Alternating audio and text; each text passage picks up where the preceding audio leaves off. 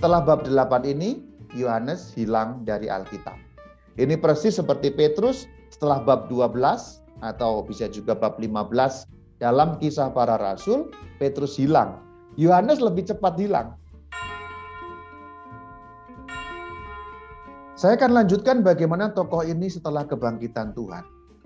Kita lihat dalam Yohanes 20 ayat 1 ayat 2. Bagaimana murid yang dikasihi yaitu siapa? Yohanes nanti cepat sekali menjadi percaya.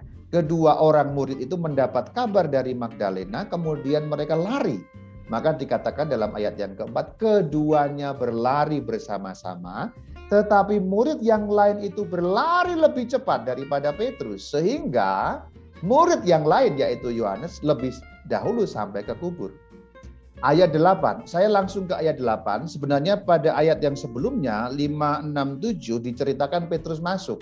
Kemudian hanya bingung di dalam makam dia melihat kain-kain ada di situ, Yesus tidak ada, dan dia hanya boleh dikatakan bingung, bertanya-tanya apa yang terjadi. Tapi kemudian ayat 8 kita tahu bagaimana yang terjadi dengan murid yang lain yaitu Yohanes. Masuklah juga murid yang lain. Sebenarnya lebih lebih sampai duluan, tapi kemudian dia berhenti di depan kubur membiarkan Petrus lebih dulu. Kenapa yang harus lebih dulu Petrus? Di sini luar biasa tokoh kita ini. Kita tahu Petrus ditunjuk langsung oleh Sang Kristus menjadi ketua para rasul. Maka Yohanes meskipun sampai lebih dulu, dia menghargai bahwa Petrus orang yang ditunjuk langsung oleh baginda Yesus. Meskipun Yohanes juga tahu Petrus berkhianat, tetapi dia tidak memandang itu. Dia memandang firman Yesus Kristus. Maka dia berhenti dan menunggu Petrus yang di belakangnya dan mengizinkan Petrus masuk lebih dulu. Luar biasa tokoh ini. Yohanes Meskipun tokoh penting dan sentral dari 12 murid itu, tapi juga sangat menghargai Petrus, seorang rasul yang ditunjuk langsung oleh guru dan Tuhannya. Kita lihat ayat 8 sekarang. Maka masuklah juga murid yang lain, karena Petrus sudah masuk. Yang lebih dahulu sampai di kubur itu, yang menggambarkan imannya lebih dulu. Lebih dulu sampai imannya, lebih dulu mengerti ajaran Yesus. Perhatikan yang saya cetak warna kuning, ia melihatnya dan dan percaya. Dalam Injil bagian ini, Petrus tidak diceritakan percaya. Dan kita bisa membayangkan Petrus hanya bingung-bingung apa yang terjadi. Dia masih bertanya-tanya apa yang terjadi. Memang kemudian akhirnya percaya Yesus bangkit, tetapi tidak saat itu.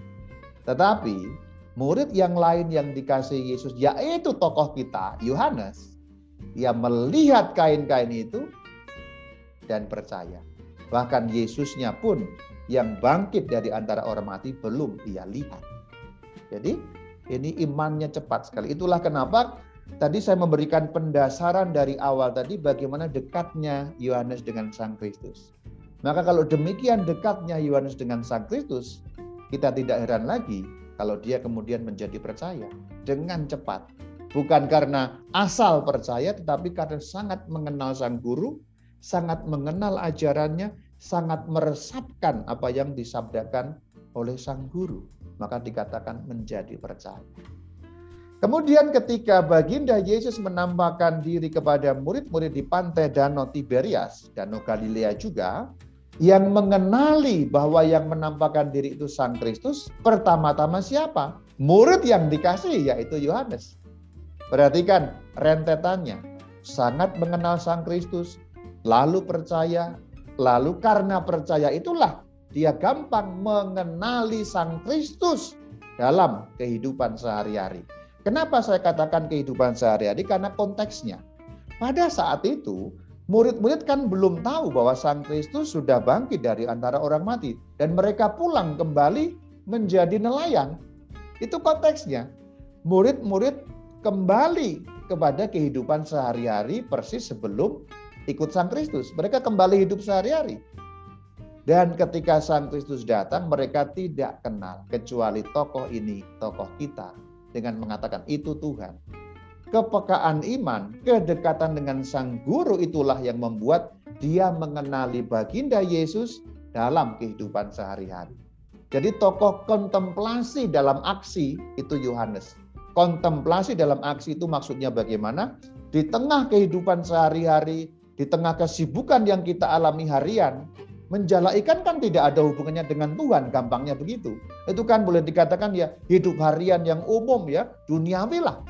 Tapi di tengah yang tanda petik duniawi itu, Yohanes mengenali ada yang ilahi hadir di sana. Maka murid yang dikasihi Yesus itu berkata kepada Petrus, itu Tuhan. Kenapa mengatakan kepada Petrus? Lagi-lagi cerita berulang. Karena Petrus ketua para rasul. Dan Yohanes menginginkan bukan dia yang pertama sampai kepada Kristus, tapi Petrus. Dan betul ceritanya memang akhirnya Petrus sampai di hadapan Yesus karena diberitahu oleh tokoh kita Yohanes. Setelah kebangkitan Sang Kristus, nanti yang mengajar orang banyak diceritakan banyak sekali tokoh Yohanes ini. Kita lihat kisah Rasul 3 ayat 1. Nah pada saat itu kemudian ada juga penyembuhan terjadi ini Petrus dan Yohanes yang mau naik ke bait Allah. Pada saat mereka ditangkap lalu memberikan kesaksian atau jawaban di sidang mahkamah agama itu Petrus dan Yohanes juga. Tokoh-tokoh penting dari awal mula ini diceritakan secara berulang-ulang setelah kebangkitan Sang Kristus. Kita lihat dalam kisah Rasul 4 ayat 13 dan seterusnya. Nanti nyambung ke ayat 19. Petrus dan Yohanes menjawab mereka maksudnya para tua-tua dalam sidang mahkamah agama itu. Kisah Rasul 4 ayat 20. Sebab tidak mungkin bagi kami untuk tidak berkata-kata tentang apa yang telah kami lihat dan telah kami dengar. Perhatikan kata-kata ini dari siapa? Petrus dan Yohanes. Berarti Yohanes juga berkata-kata seperti itu. Perhatikan bagaimana ini merupakan pernyataan saksi mata. Tidak mungkin kami tidak berkata-kata. Maksudnya tidak mungkin kami diam saja mengenai apa yang sudah kami saksikan, kami lihat, kami dengar. Ini menunjukkan kualitas saksi mata sampai halal yang terkecil. Yang tadi sudah saya sampaikan di depan, dari 12 rasul, tiga ini, salah satunya Yohanes. Apa yang kami lihat dan kami dengar. Ini menunjukkan bagaimana kualitas saksi mata high class, grade 1, yaitu Yohanes. Bahkan kemudian ketika tanah Samaria sudah menerima Sang Kristus, Samaria itu kan orang Yahudi ya, sudah miring ya. Jadi sebenarnya orang Samaria itu dianggap miring oleh orang Yahudi. Tapi kemudian mereka malah menerima Yesus. Tapi ketika mereka menerima Yesus, mereka belum menerima Roh Kudus. Setibanya di Samaria, dua rasul berdoa, yaitu Petrus dan Yohanes supaya orang-orang Samaria memperoleh Roh Kudus. Dan memang betul kemudian terjadi pencurahan Roh Kudus oleh doa dua murid lagi-lagi Petrus dan Yohanes. Namun saudara-saudari, setelah bab 8 ini Yohanes hilang dari Alkitab. Ini persis seperti Petrus setelah bab 12 atau bisa juga bab 15 dalam kisah para rasul, Petrus hilang. Yohanes lebih cepat hilang. Tanda petik hilangnya ya. Maksudnya hilang dari peredaran cerita yang dikisahkan dalam Alkitab terutama praksis apostolon atau kisah para rasul. Bab 8, pergi ke Samaria, selesai hilang Yohanes.